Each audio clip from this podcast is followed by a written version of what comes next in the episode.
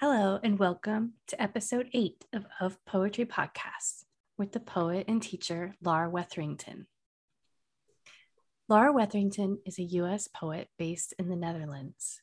She has two books, Parallel Resting Places, chosen by Peter Gizzi for the 2020 New Measure Poetry Prize, and a map predetermined and chance, Fence Books, selected by C.S. Giscombe for the National Poetry Series. Laura works as the poetry editor for Baobab Press and teaches creative writing at Amsterdam University College and through the International Writers Collective. Hi, Laura. Hi, Han. Hi, everybody. Thanks for being here. Thanks for having me on.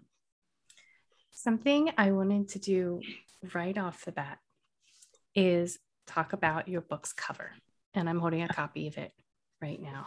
Yeah. Um, so it has, it's a collage by Ryan Donahue yeah.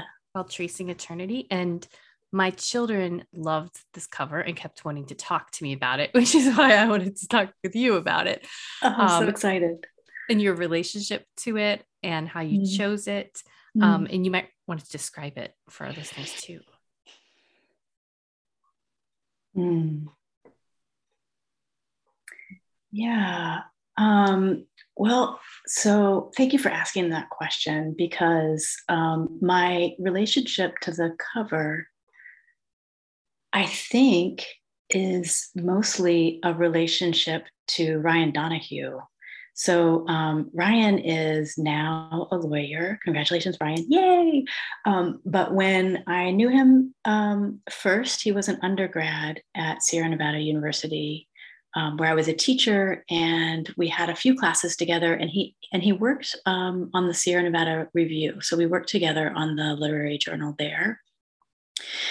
And um, at that school, we have like a cover art contest for the journal, and he was really excited to to enter into it and showed us his collages. And we were so excited, except that if you work on the review, you can't submit your work to the journal, you know, for the cover art contest because they're the judges, right? And of course, we would love his work and choose him and love him.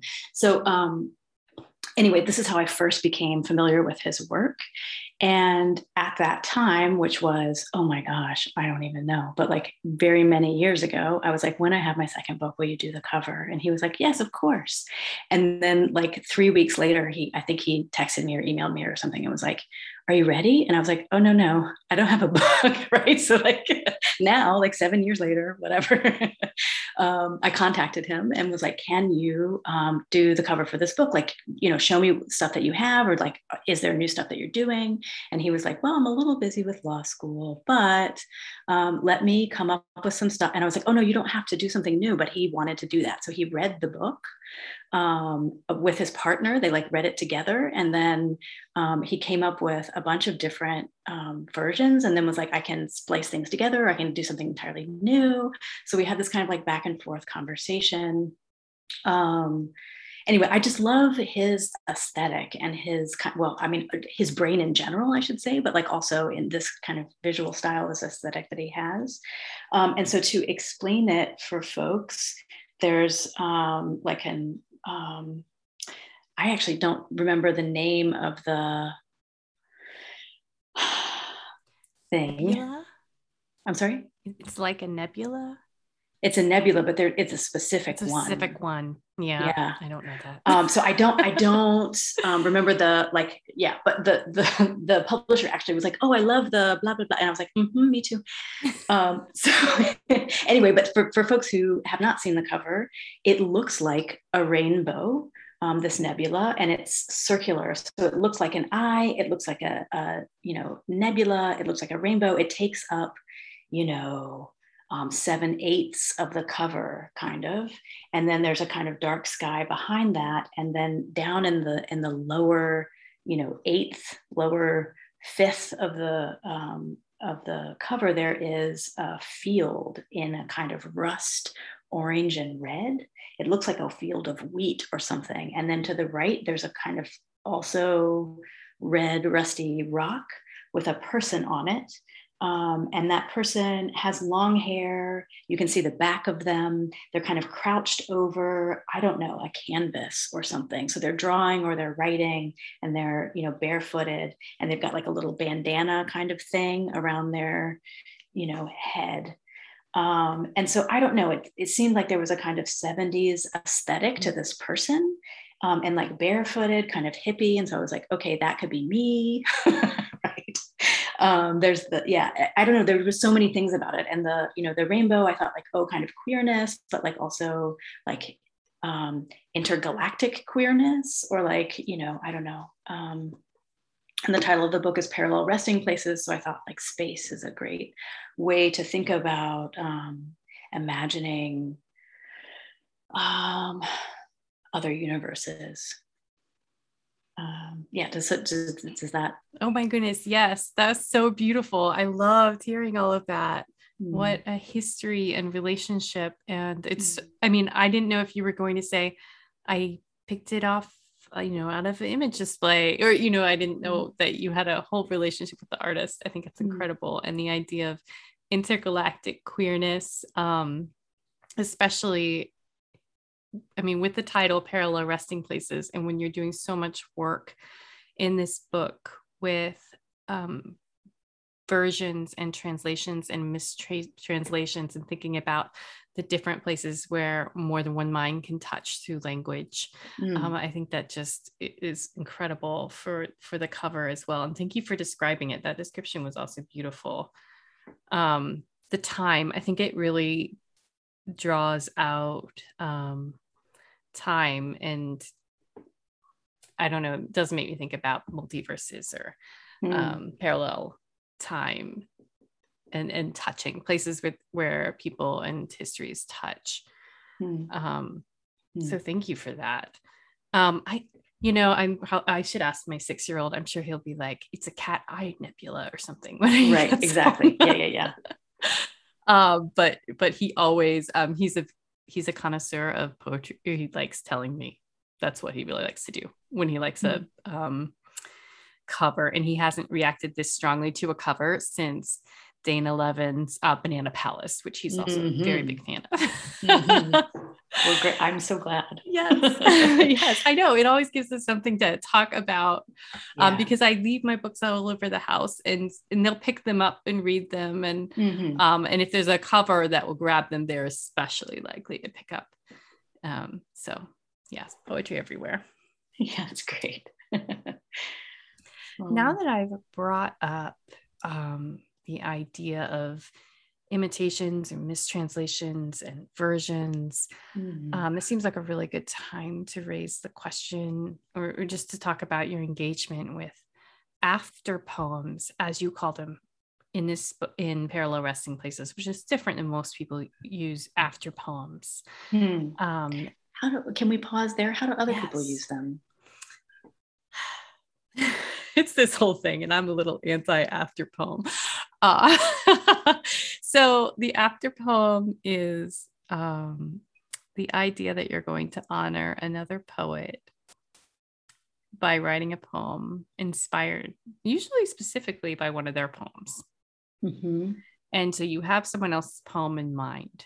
Mm-hmm. And then you lift either the grammatical structure or, mm-hmm. the, or typically that's i think that's what really gets me is when it's like lifting the grammatical structure kind of invisibly like you kind of take that um, frame and you put your own words in it it can just mm-hmm. get complicated in terms of who the poet is you know in terms of differences in power and position and gender and, and all these other things mm-hmm. who's mm-hmm. taking home and yeah so mm. I mean, and I'm guilty of being a teacher who has told their students, like, oh, you know, if you're inspired by someone, just put after Carl Phillips there. Um, without thinking, you know, what what does Carl Phillips think about that? like, do you need permission mm. for hmm. that? Do you need consent? Mm. Um, and so now I I'm not as keen on after poems. Mm-hmm. Um, Mm-hmm. Just because I think they need to be done carefully and considerately. And I would not tell like an introduction creative writing student, which is what I often teach. Mm-hmm. um, oh don't worry you can use anything you want like i would not say that now um, mm-hmm. hmm. does that inform how you use the words yeah so that's i mean that yeah I, I hope i hope this didn't feel like a setup because i think that's like exactly what i did in fact i mean i so i think of this book as a practice in failure on mm-hmm. really so many levels and um I want to embrace that. So I don't mean that to be entirely kind of negative, but I think what I mean, one probably one of the ways in which it is a failure is that I wanted it to be um, a kind of set of imitations or homages to these various French writers, some of whom are in English translation. Um, and I may have read, you know, that like, yeah, once it got toward the end of this 10 year period, you know, I read Venus Khoury-Ghata's like entire um, book and then wrote a single poem in response to the English, right? But like in, initially, I was like Jean Marie Gleize, I'm just going to read this very dense, like I'm going to learn French from reading, you know, this thing that I can't understand. Um, and then I would try to respond or imitate it, but but yeah, I think my French was in the way in a, in a lot of ways, and so it was like probably less respectful even than the thing that you were telling your students right? So like i started to have this kind of like complicated feeling about how to um, read through the text uh, like when i know that i can't even fully get it. But also in a way it feels like that is my position in the world or like that's my you know if i knew philosophy i'd tell you who the philosopher is that I follow, but like that's kind of my philosophy of like being in the world that I don't think that we can fully understand um, one another. Um, all we can do is continue to reach out and try. And so I think, yeah, so I think I, w- I was actually doing that, that thing. That I, mean, I do think there's a difference. no, I love, I'm, thank you so much for that. Um, I do think there's a difference whether you're borrowing from another English language or another poet writing in your language or whether you're moving across languages because i mean when i think mm. about the work of translators like translators aren't i mean i guess you could think about them as doing after poems in a way mm-hmm. um, oh absolutely yeah but there's also you know and again like you know thinking about how a um how a translator respects the original poem, but also how it's a new poem and thinking about that relationship and entanglement. And, you know, mm. we don't do things without each other. And failure is an absolute intrinsic part to just being in human community. So I'm mm-hmm. I'm absolutely open to that. Um, but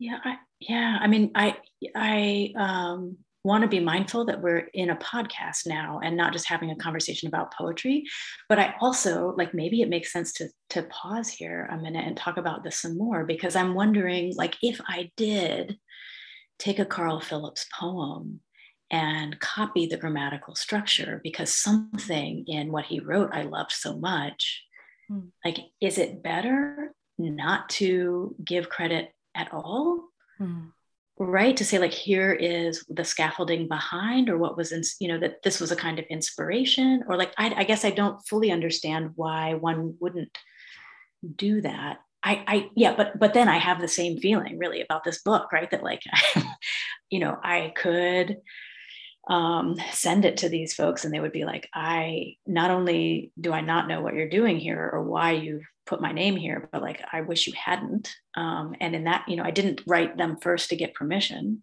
Um, so I, yeah. Mm-hmm. Are all the poets that you cite in parallel resting places living? No. No, no, I haven't read through the book recently. Um, definitely the people that I was, yeah, writing poems after are not all living. Yeah, no.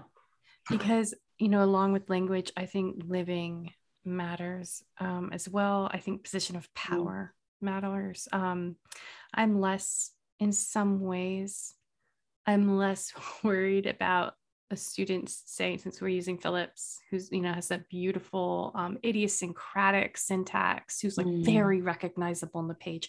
I'm less mm. worried about a student imitating Carl Phillips than I am them going to an online lit mag, pulling someone's poem who they don't know, who they're not in relationship to. Mm. And who knows what that person's, you know, position, you know, because your work, that is your work, right?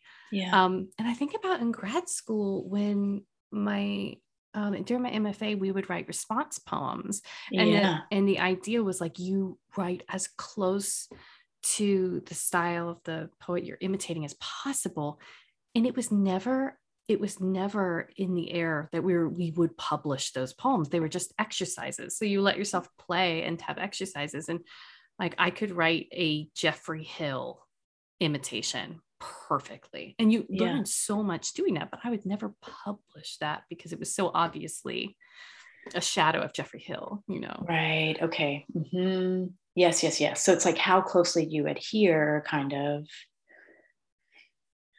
Yeah. Yeah. Okay. hmm So Yeah. I, I- oh no, please go ahead. well, just to say that I do think that what you're saying about relation is really important. Like, what is, um, like, literally, when you're talking about living poems, what is literally your relationship with the person? But also, um, what is you, what is your relationship with the work? Like, are you just choosing something willy nilly, or is there some kind of felt connection? Yeah. Because as I was thinking about this question, um, my poet teacher, Jennifer Atkinson, would talk about po- writing a poem as, you know, there's like the organic matter of all past poems, and your poem grows out of that decom, you know, decomposing organic matter. And I love that. Mm, But there's also death in that, right? Like Mm. there are things dying and decomposing, and that's what new Mhm. work is growing out of, which is Is- really interesting. Is that your own work decomposing, or is that like everything you've ever read? Yeah, I think it's more like the things that you've read. Mm. Um, Because Yeah, I think it- about Bhanu Kapil, right? yeah, yeah, I know. And when you're doing collaborative work and when you're doing work that Mm. incorporates a number of voices, I mean, citizen. So I, you know, I Mm. sometimes I feel like all I did when I went to graduate school, and I need to actually like learn this lesson more so that it's on my lips more often, but is that the most ready response I have to a question is usually, well, it depends, Sure. or that's complicated. or- sure. but there Yeah. are things I do feel like, um, well, and someone wrote an after poem of one of my poems, and Oh. um, I was really uncomfortable with it. And I had a really hard time telling them I was uncomfortable with it um, because we were different people and we had different relationships to gender. And, Mm. and my poem was about gender. And so when they took it and flipped genders and did things, I was like, whoa, whoa, whoa. Mhm. Um, so, Yeah. you know, so I, Yeah. I am speaking out of my own experience that way. sure. Um, and asking permission, I think is, is good if you can. Mhm. Um, Mhm. And I, you know you can't write without other people and other people's poems and i think it's incredible when you read a collection of poems and you immediately go and write something in response because you're so fired up Yeah. um, and that's Yeah. wonderful and i always think of those as gift poems like a book gave you a gift poem sure. um, or let you see something or think about something in a new way and it unlocked Yeah. some language for you yeah. but Yeah. So you have um you note in your afterword to parallel Mm. resting places. Rather than go through the looking glass, this book reaches through the mirror and pulls the source text to me. The center is here, this queer body, this mind reading. And I was thinking about how the ventriloquy in your book reminds me a little bit of a seance um, that you invoke French poets Mm. and the medium's body is speaking in the poem, but there are other Mhm. voices coming through. Mhm. So I was wondering if you could talk some about your writing process. You know, we've already gotten into it a little bit. Yeah. I mean, I think um, it varied so much. I mean, if I, so, if so, I should say, I started writing these particular kind of after poems through the French in like 2009.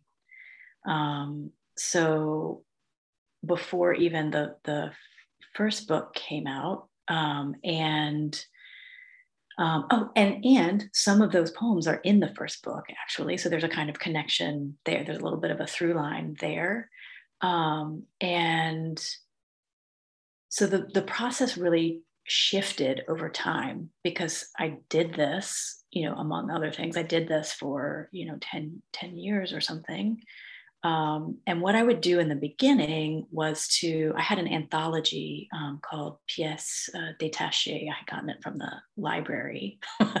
um, so I was like, now I'm just going to like translate a poem a day. This was my ambitious summer project, like a poem a day. I'm just going to translate a poem a day. Um, and that's how I'm going to keep up with my French. Cause I, you know, I lived in France for a, like school year um, and I thought I'm, you know, I'm going to end up back there. And so I'm just going to figure out how to keep up with it in the meantime.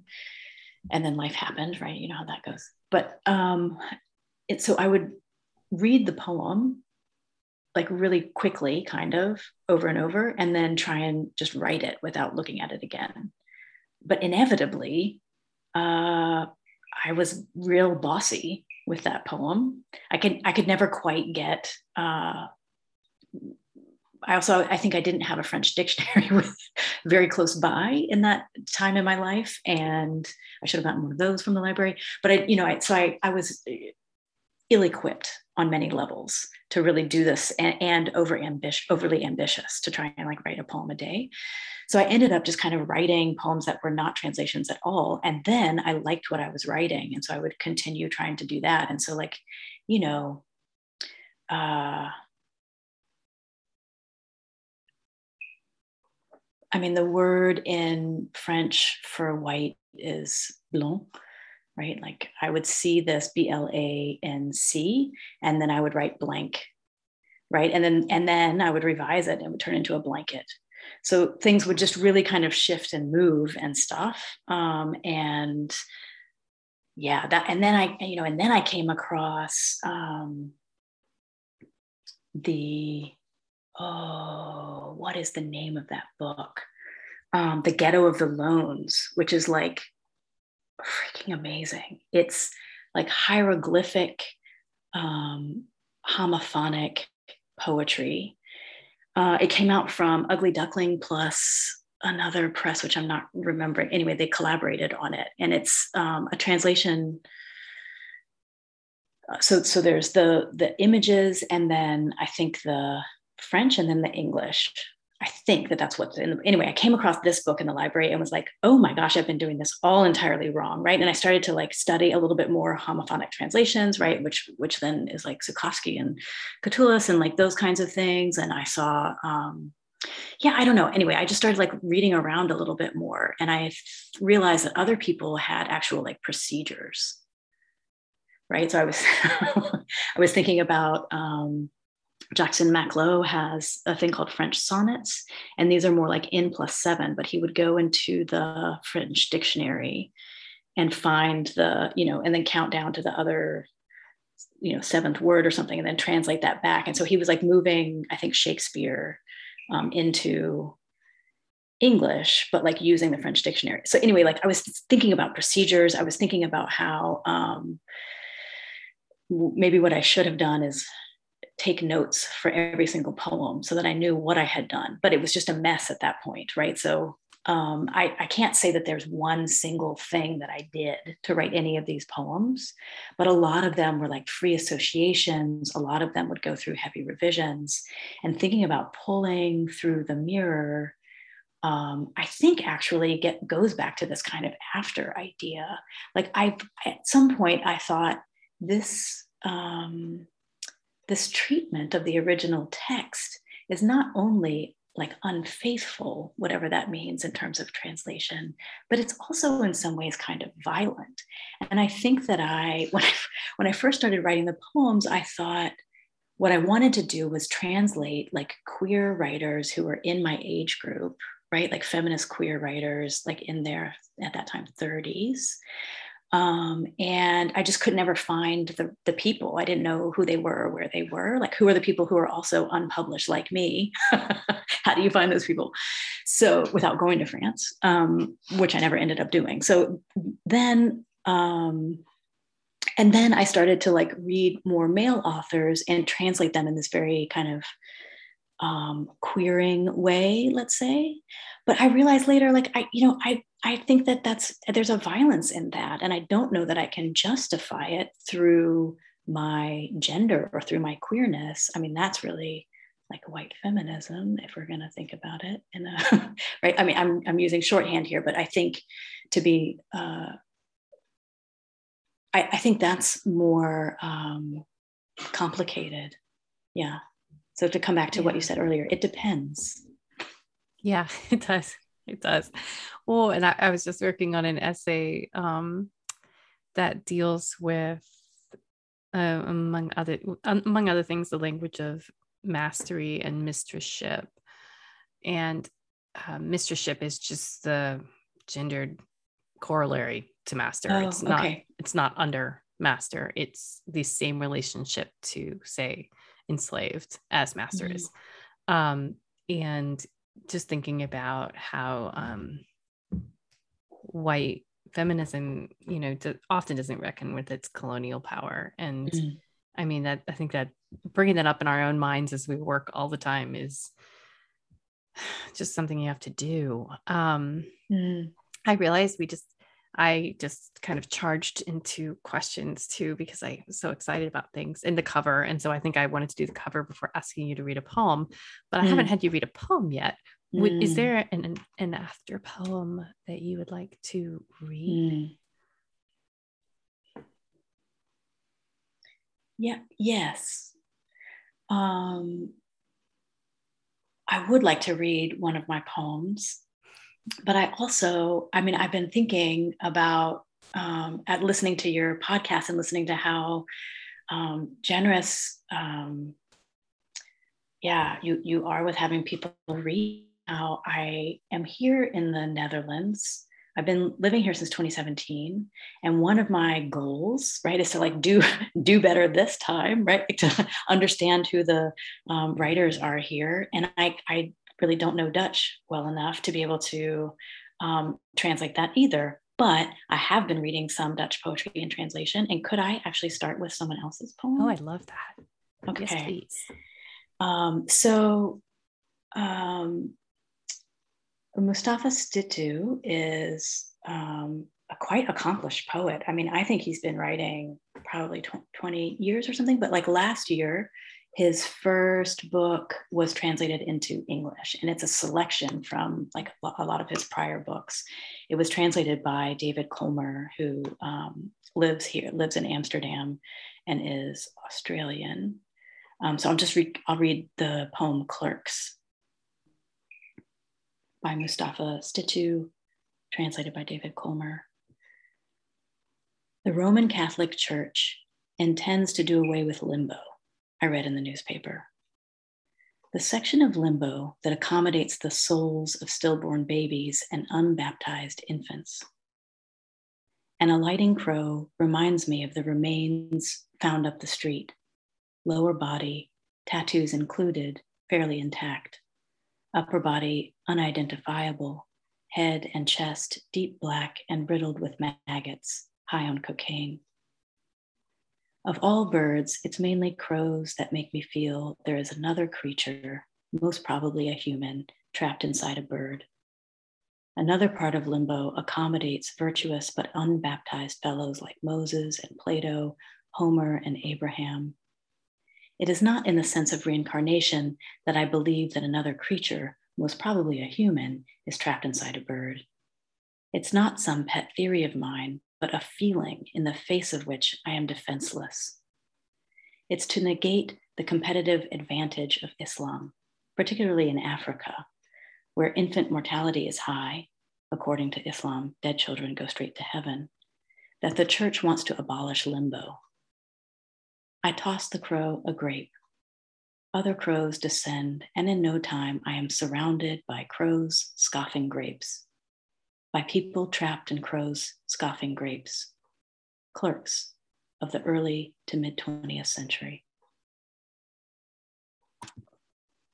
Oh, wow. That was fantastic. Thank you. Um, now I feel just beautifully set up because um, I had a question about the first section of Parallel Resting Places, Mm. which is subtitle, the, the title of it is No More Nature Poems. Mm. And then there's an asterisk by poems that leads to the note bird poems. Mm. And you include the epigraph by Mary Oliver a poem should always have birds in it. Mm. And this had me thinking a lot about queerness, nature poems, birds. Um, I was thinking about your poem, Dear Hannah, from Mm. Parallel Resting Places. I also admit I'm thinking about Tommy Pico's book, Nature Poem, Mm. and Arielle Greenberg's I Live in the Country and Other Dirty Poems Mm. in relation to your No More Nature Poem subtitle Mm. and as collections that push back against stereotypes of nature and country. And then here you read a poem, right, that Mhm. that has birds uh, so centrally in it. So I Mhm. think that's that's phenomenal. But however you would like to answer this rather baggy monster of a question. I have like a hundred different answers in my mind.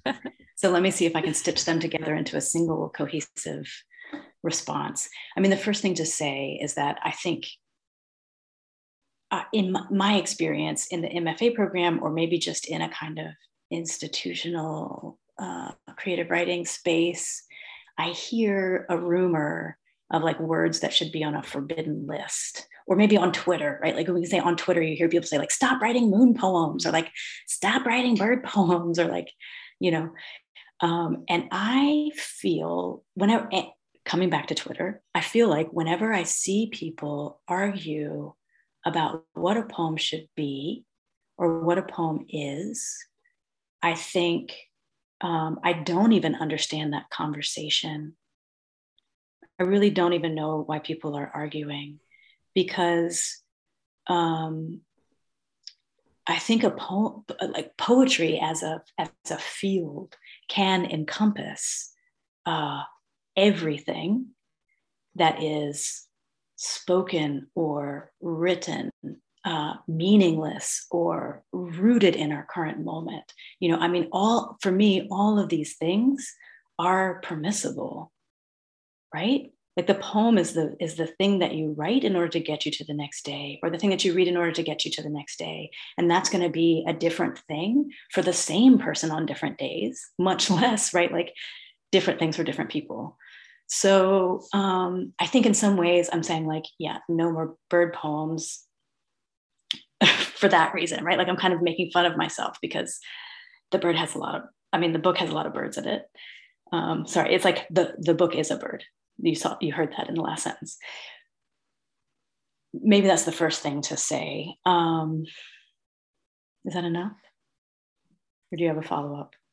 no that's that's fantastic um you know you're so generous and what you say about um, the conversations about you know know this know that um, i think is absolutely right on um, i do say i i think the pro bird crowd and pro moon crowd will just win out i think they're louder frankly Mm. Mm. But I, I mean, I also think that those folks would probably maybe hate this book a little bit on some level, right? Because it's not really about birds and moons. It just names them all the time Oh in this kind of glossing, you know, uh, yeah, very obvious No, way. I think they'll love it. Everyone should get parallel resting places. I literally was reading this book in the bath, which, by the way, is the Mm. most treasured place I will read a book is in the bubble bath. If a book Mm. gets to go there, it's very Mm. it's a lucky book, Mm. and I'm a lucky reader. Mm. Um, but I was literally reading it in the bath, and uh, unfortunately, I brought my phone with me, which I often do, and um, I was tweeting about it, and I was also texting it to um, Tom Snarsky, who Mm. loves francophone poets, and I just knew he was going to adore your um, your book, and he he recently had his debut full length come out from. Ornithopter Press, Light Up Swan, which is incredible, Mhm. and I just I saw you two in so much good conversation, whether you knew it or not. And so, um, Mm, thank you. So I, I do feel like all the bird people and all the moon people should definitely definitely get Yeah. your get your book um because there's so much in it. It's so capacious, but I think there's something about Pico's nature poem and Arielle Greenberg's book that in the back of my mind that there's something kind of uh, very self self aware and mm. you know humorously critical in a way. Um, mm. And but mostly, I feel like you just you let so much in, and I loved hearing you talk about the word blanc to blank to blanket. And it reminds me of homophonic translations right? You can sit yeah. down with a language you don't know. If it's in letters you can read and you can sound it out and then yeah. you can write your own translate i love that kind of work um mm-hmm. so i didn't mean i didn't mean to make it sound like i'm such a like a witch about after poems or something like i'm against them it's just a very no. certain and of course it comes from my own experience but it's it's a, it's a very certain kind of um i just you know, I think being careful with our language and, and thinking about ethics and language um, and knowing that we're going to make mistakes, we're all going to make mistakes, um, mm-hmm. and that you learn. I mean, something I tell my children is you don't actually learn when you succeed at, at things, you learn when you fail at things. Mm-hmm. Um, it's the, it's the, you know, piano piece you're learning that you make tons of mistakes on that you work harder and you learn it's hopefully it's the uh, math problem you got wrong so you go back and really look at it that you yeah. learn from yeah um yeah i like that yeah and i i mean and i don't mean to sound like a, a witch but maybe we should know, be okay being witches i don't know well i'm i'm really not a witch but like i, I you know maybe more quaker than anything but like i don't mean to sound um like I'm poo pooing people who want to have lengthy discussions about mm. what a mm. poem is or can be. Mm. You know, I mm. mean, I think I love that conversation actually. I just don't want to. I just I just keep waiting for somebody to be like, oh yes, and right. Like I want it to be mm. an improv kind of conversation, and I just see people kind of being like, know this and know that, and I'm like, why can't you both yeah. have it? Right? Yes. I mean, yes. There's room. There's room. Absolutely, and I think to the best of our abilities, being a pragmatist, you never saying no to any tool or um, any language. Mm. Um, mm. You know, I was just just talking with um, Jessica Stark about this, and did that mm. when you see something that you thought was impossible to do done in poetry, it's one of the most exciting things. Yeah, because poetry is acrobatic in a way that all the other verbal, you know, all the other forms of text that we encounter are, are often not geared toward play, are often not geared yeah. towards acrobatics, you know, are trying to walk a very certain way and do certain things and be very instrumental and um, you know, care a lot less about the intrinsic beauty and fun of language. Mm-hmm. Um, mm-hmm. Well, so I mean, yeah, the engines of beauty and fun of language, yeah, for sure. And that and that and that makes me think of this question um, that has been burning in my mind for probably a year, and so I'm going to ask it now. Do it to you because I saw that your dissertation was about collaboration, and I think especially hearing you say this thing that you said about after poems, which I thought wasn't about um, not trying to commune with other people and other people's poems, but really to be like ethical and relational about it, right? To be like careful about how we and thoughtful about how we do it. I, so, so you wrote a dissertation. You did your PhD. You wrote a dissertation about like medieval um, women collaborating. Is that right? Yes. That's the first question. Yes, it's um, more early modern, so 15th, okay you know, I think the earliest I go is um, 1590, I want to say. So it's okay. like late 16th, 17th century. Okay. Can you say something about how that study has influenced your own practice of writing i mean if it has right like i because i keep waiting to see like where are your collaborations and maybe i just haven't seen mm-hmm. them yet mm-hmm. or like how does collaboration fit into your practice that's a great question. Thank you for it. Um, so you know how you have to have like your dissertation you're supposed to have like a sentence you can say it in a few words um, yeah. and mine is you know 17th century women wrote with and for each other mm-hmm. and um, you know, whether that was, oh, someone, you know, most of the time they were, well, not all of them, not Amelia, well, Lanier, Amelia Lanier had ties to court. Her, her husband was a court musician. Um, but she was very much like a, you know, she tried to run a school and very much working class um, hmm. English poet. But, and, and she's famous for um, writing a gospel entirely figured with women. Um, hmm. She thought the disciples had failed Christ, so women were the true leaders of the church now, wow. and um, you know, incredible. Her work is is pretty amazing. Um, but so if someone had an estate and they invited a, another writer who's a woman to their estate to have a place to write, um, I see that as a form of collaboration. Oh. Um, there, I I tended to write more.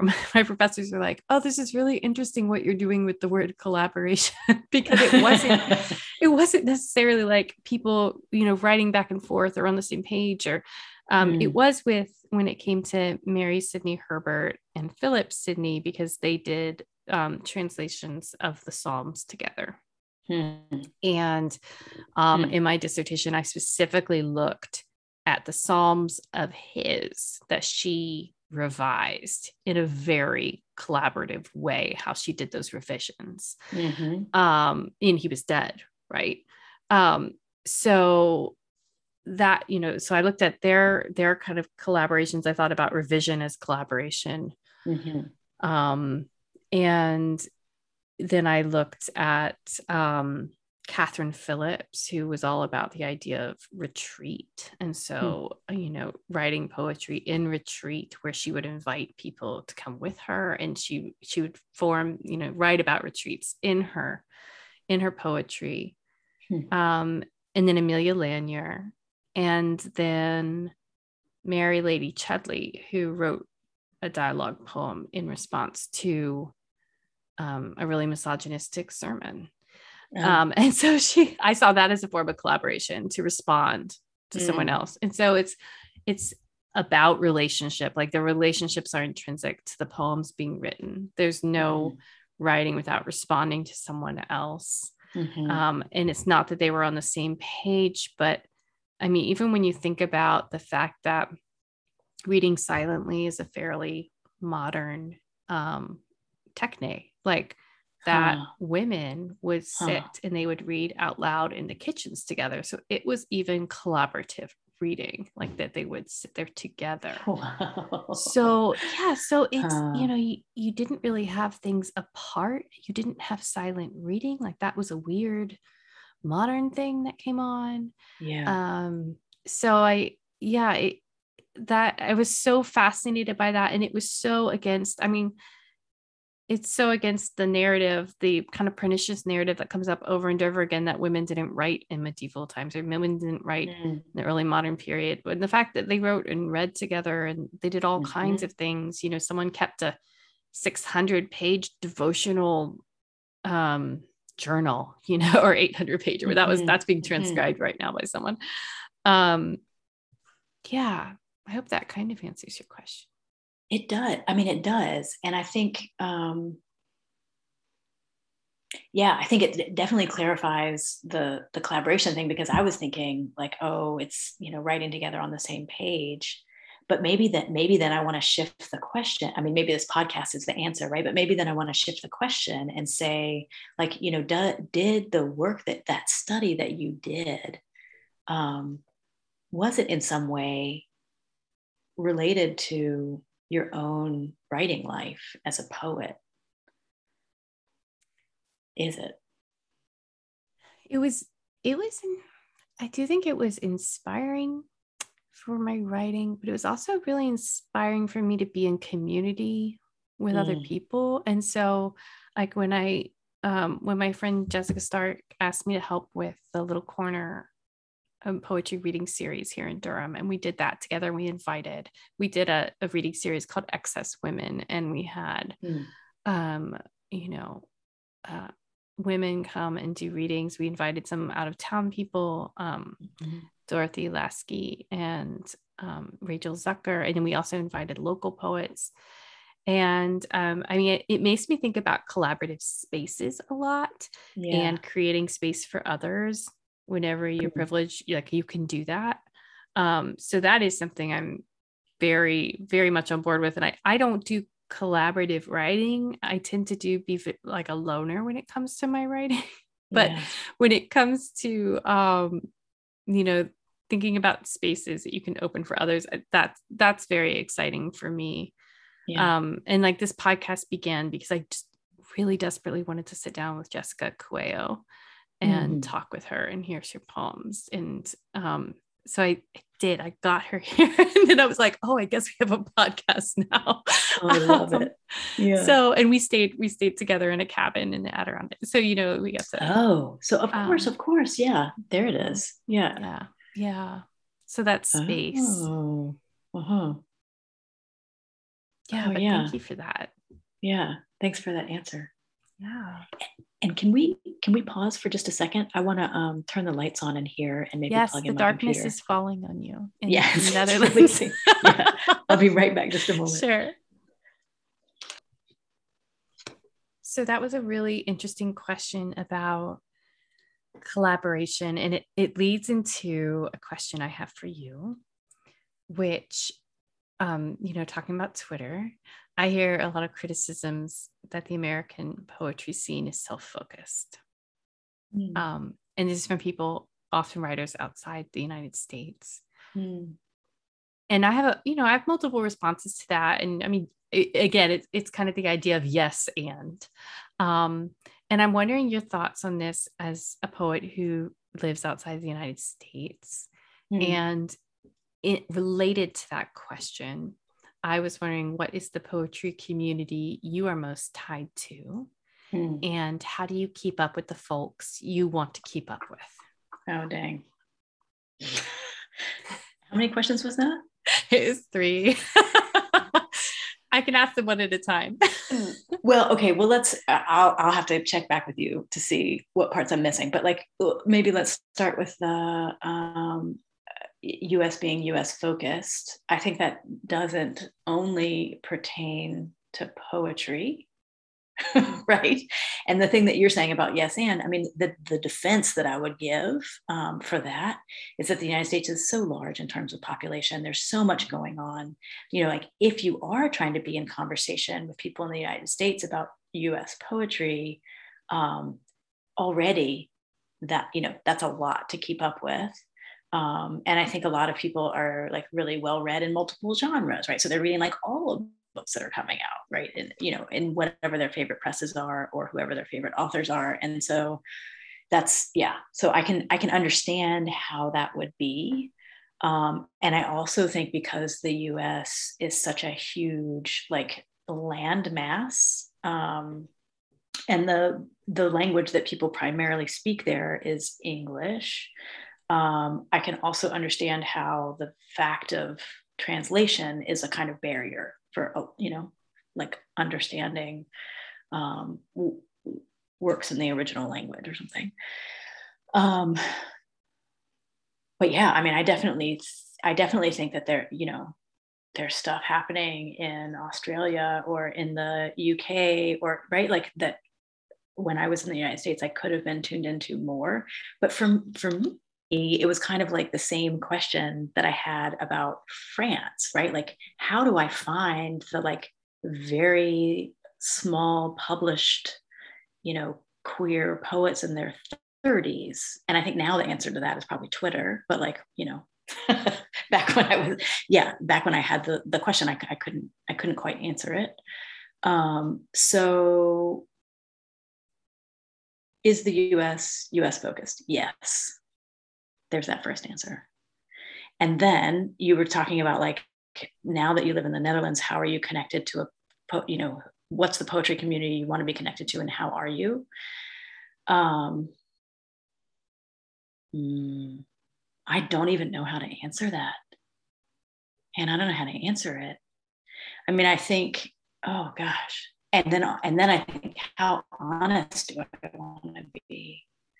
Because we're in a pandemic you know, and I have a toddler, and the daycare was closed for so much of the time. And I don't speak Dutch as well as I ought to. I mean, see toddler above.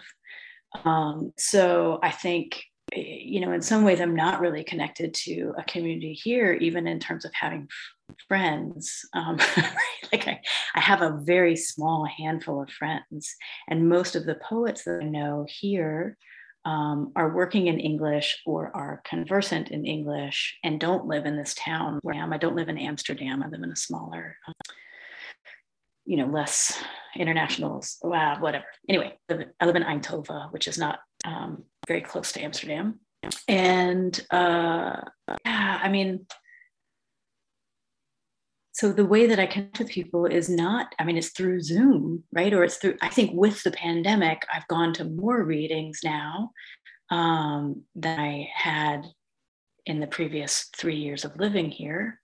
Um, and think you know things in the uk and you know talks down in south africa and right like so like i'm i'm able to be um, connected better now. But i think um, in terms of like a po- I don't know what poetry community means really. I think that I have friends who are poets and many of them or writers and many of them don't really know one another. I don't have like a group of friends, right? Um ah, some of them know one another. So yeah, so I don't know how to say I don't know how to answer that thing in terms of like people, right? Like seeing a face. In terms of books, you know, I buy as many books as I can a lot of them from the US. I'm not really reviewing any anymore, much anymore because of the toddler, but also because in the Netherlands, it's quite hard to get someone to send you a physical book. And I just, it just, I can't do an arc online and review it. I mean, I could read, a, I can read a book and assess it, but I can't really like do the, the work and the study. It's hard, harder um, for some reason. So that has kind of fallen to the wayside. Um, and instead, you know, I'm kind of, yeah, like too late. You know, I'm buying books from like 2018 to try and catch up from what was happening then. And, and, you know, and I just, oh my gosh, oh, and I just saw the long list for the National Book Awards. And I was like, I don't know. Like, I have all these books on my TBR list, but I haven't bought any of them except Baba Baji's book, Go Baba. And like, I, yeah, so I think, you know, um, I don't really know how to keep up with community from a place where, you know, you buy a $20 book and then you pay $20 in shipping to get it, right? Like it just slows the whole process down a lot. Um, wah, wah, wah. Yeah. no, I, I think that's such a great answer. And I think that will be encouraging to a, lot of, of listeners because um, so many of us kind of have to piece together you know a sense of community while working zoom and at home and with poor internet and children and you know everything um yeah so i think that's really helpful to hear i think for me um one of my greatest communities is um the other editors at Ecotheo review mm. because you know mm. we have a group chat together and we talk a lot and you know the community happens in the Twitter DMs and the text messages and the silly petty stuff that you laugh about together. Like mm. it's not like we're sitting down sharing each other's work and having long conversations. It's not that. It's like we're doing work together and then we also like like each other. You know, there's just yeah. Um, so that's been really wonderful and just really sustaining for me. Um, and having that work centered me this last year because I stayed home yeah. with our children because someone you can't just have a six year old do all online classes like they can't upload their work you know so sure. doing that kind of sure. like back background work was so necessary um I was just curious, really and truly. I was curious because I've never been to the Netherlands, and um, mm. my spouse has, of course, and his family's Dutch, and um, okay. so they do have family there. But um, I was just curious what that was like for you. Yeah, yeah. Yeah. I mean, I think it's I mean, I think in some ways it's been like really um it's been really lovely in terms of poetry because I I have met people here that I would have never, you know, otherwise met. And like some of them are um, expats, um, but then also um, I feel like I'm I'm like understanding. Well, so in okay, here's one thing about poetry community in Rotterdam. There's a festival that happens usually every June. It's like three or four days, and it's called Poetry International Festival, and they bring folks from so many different countries, and all of the work has been then tra- like they prep for ever because all of the work has been translated then into Dutch and English, right? And so they're bringing also people from the U.S. and also people from, you know, um, wherever the UK, and they have like partner institutions, right? So the Poetry Foundation, I think, is the is the place that kind of seeds and sends folks to um, this festival from the US. And so you have to also think when you're when you're looking at like, oh, this is Myanmar poetry it's like one you know in the same way that like whoever the poetry foundation might send is like one part of a larger scene or something like this is also like one part but like you i mean it's like phenomenal. And the so many of the folks that they bring are not only like poets and and maybe young poets right? Like they have one book or something but like also performers. And it's just I, so this this has been kind of my ritual. As long as i can do it i will go there for at least a day you know every every june.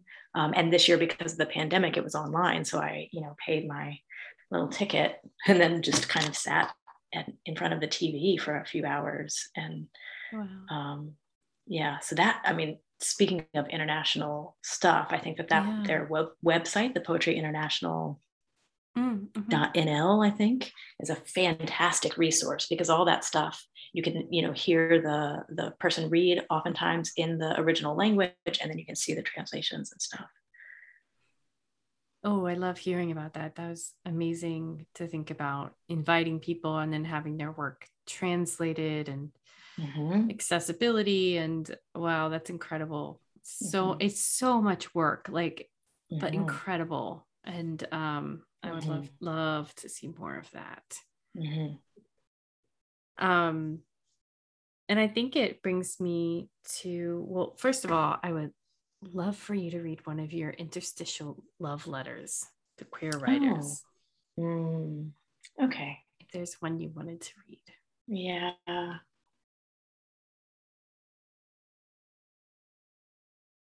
it's gonna okay so coming back to this idea of um, community uh, my friend hannah who is so dear to my heart. I can't even express mm. like hannah if you're listening i love you so much. Like one of the best people in the whole world. And so since you all have a kind of kinship in your name i'm going to read this one. Dear Hannah, when we move to the woods to start our free school, we'll take a big screen TV and some way of streaming ESPN because, you know, college football and women's basketball. I've been hoarding extension cords just in case not all the buildings have power. Our school will have build- buildings, right? Remember the guy from Portland, Maine, who camped out in a crosswalk dressed as a tree? He's totally invited. How did he explain it? He wanted to understand how his performance would, quote, impact people's natural choreography, end quote. His tree performance is to nature poetry what the History Channel is to history. Oh, I love it so much. But seriously, do you think he's read Cage's writings? When I tried to explain to my husband how I'm not heavily invested in nature poems, I said, I don't really need to gaze into a deer's eyes, you know? And he replied, What if it's a queer deer? And I've never loved a man more. He comes too. Love, Laura. Thank you. I love that poem. And I want to say it's in your chapbook as mm-hmm. well. Mm-hmm. Mm-hmm. So when I first read it in your chapbook, um, and I was still going by Hannah. When I oh, when I saw that poem, it like startled me to like to see your name on the page. I was like, mm-hmm. but mm-hmm. it's an incredible poem. And I love how it ends. And I love the idea of queer deer. And also, queer deer just sounds amazing together. And maybe that should be a whole book. Queer right. Deer. Yeah. I mean, that was an actual thing that happened, you know, and I was like, oh, my husband is so funny and he also gets me. and so then at some point I was like, I wrote you into my book. Can I read you this poem? And I read it to him. And he was like, I never said that. Like he doesn't even remember it. I'm like, oh my gosh, this is why we're married. You don't even know this. oh and this is why we record that's i love poems that record things um, mm. and i think that's a really really important and sometimes really dismissed ability of poems to record mm. um, the idea that well if there's no emotion it's simply a recording isn't that from somewhere it's simply a record but I see records of things and I think they're so beautiful, like an inventory of someone's pantry or something oh. that someone carried with them on a ship or and I love ah. those. Oh. Yeah. Yeah. Huh. So I also I often will fall in love though. I do love a really good concept. Um, so like I read a poem last night by Elaine Equi called mm. Wittgenstein's Colors, and it was mm. all about it's just a list of colors Wittgenstein mentions, and it's beautiful, and I love Whoa. it. Um, huh. Yeah. I don't know that one, oh, but I like her work. I'm gonna look it up. Yeah. Yeah, I'm very excited about Equi's work. Um, I was wondering, since usually I've, I've been making space to get to several poems across um, an episode, and since you read a poem earlier and you've just read a poem, would you like to read another now? Do you feel prepared? Yeah, I would love to. Yes, thank you. Awesome.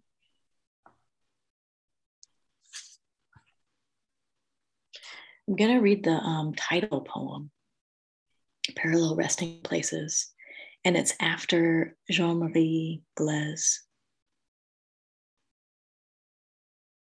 Like hunger, eating a thing, we can reproduce one thing nude, one word separated by periods. She denudes the image. She holds her hands. She gives a description of her hands. Nothing budges. In her hands, the beginning of a long story, nude. In her hands, a connection to the spine. Nothing works by itself, not even nothing. She knows the rules. They're supposed to be if all sides, if equal. We geometrize one another. These are logical actions. The image commences outside itself, in her hands, etc., nude in front of me, and so on. The form of perfection is replaced by a person, or in another point, she is a little to the left or right of the inverse, like a backbone framing the painting.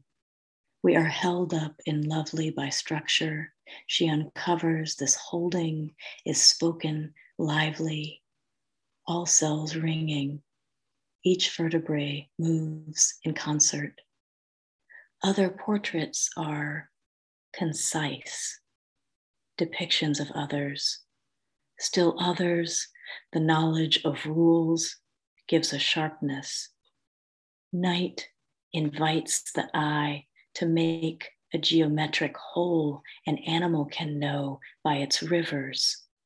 In place of reason, we have parallel resting places. Additions to this world make another.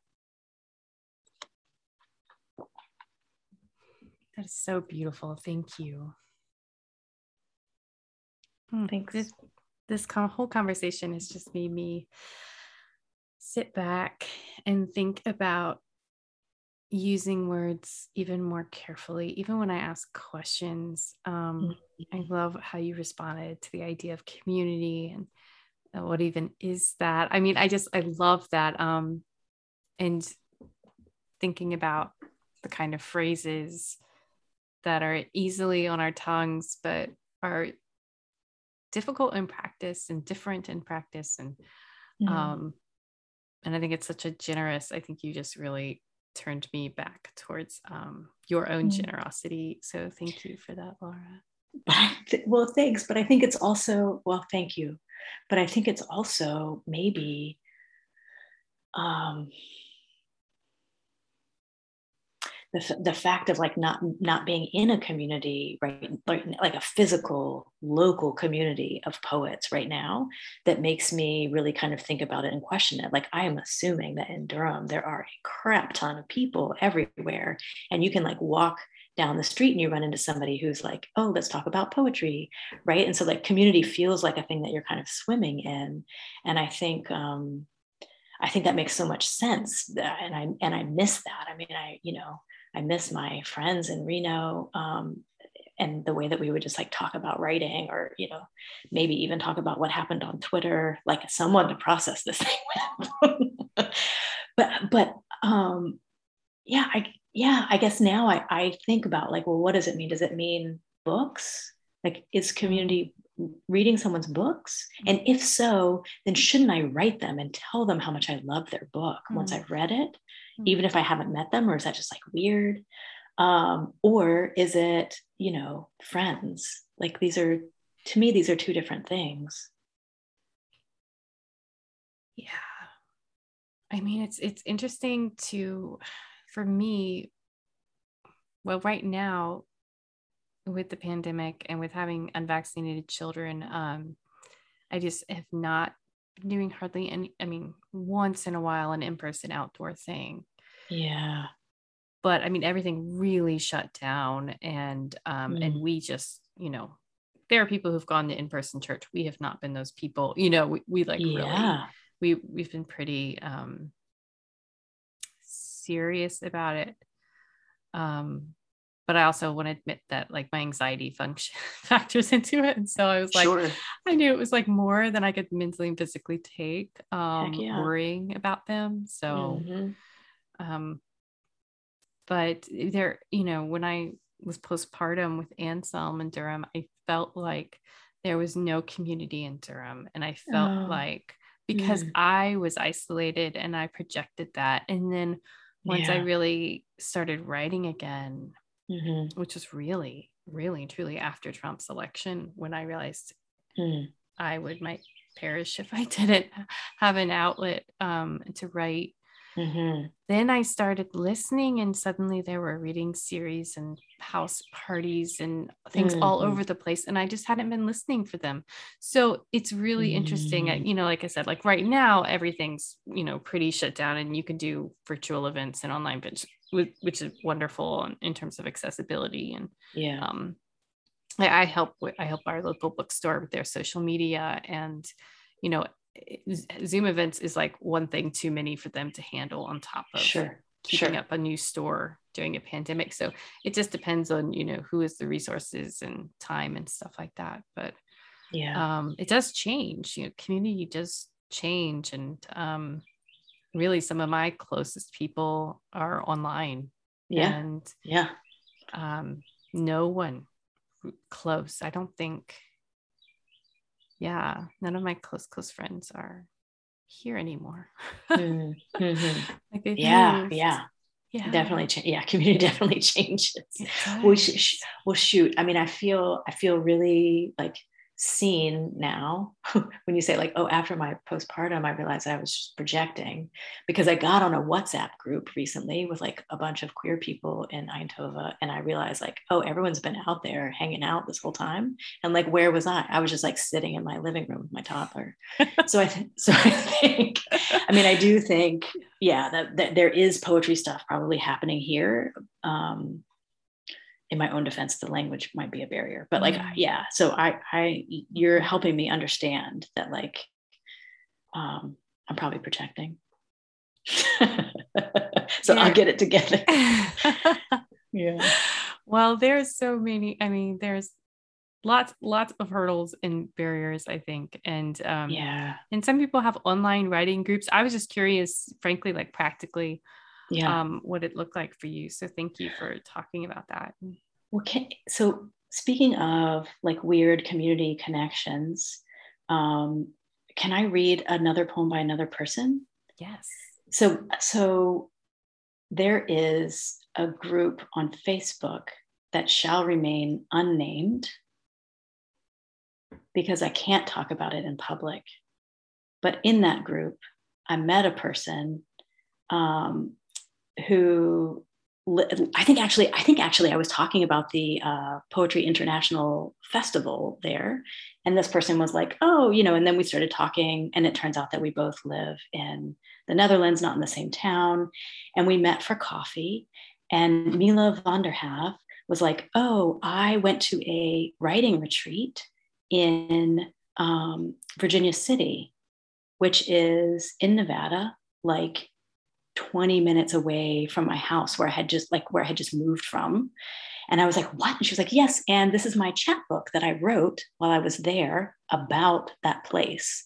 And so, and and she's a phenomenal writer. I keep waiting for her book to come out, right? Any any book. She also writes novels and you know, she writes a lot of stuff.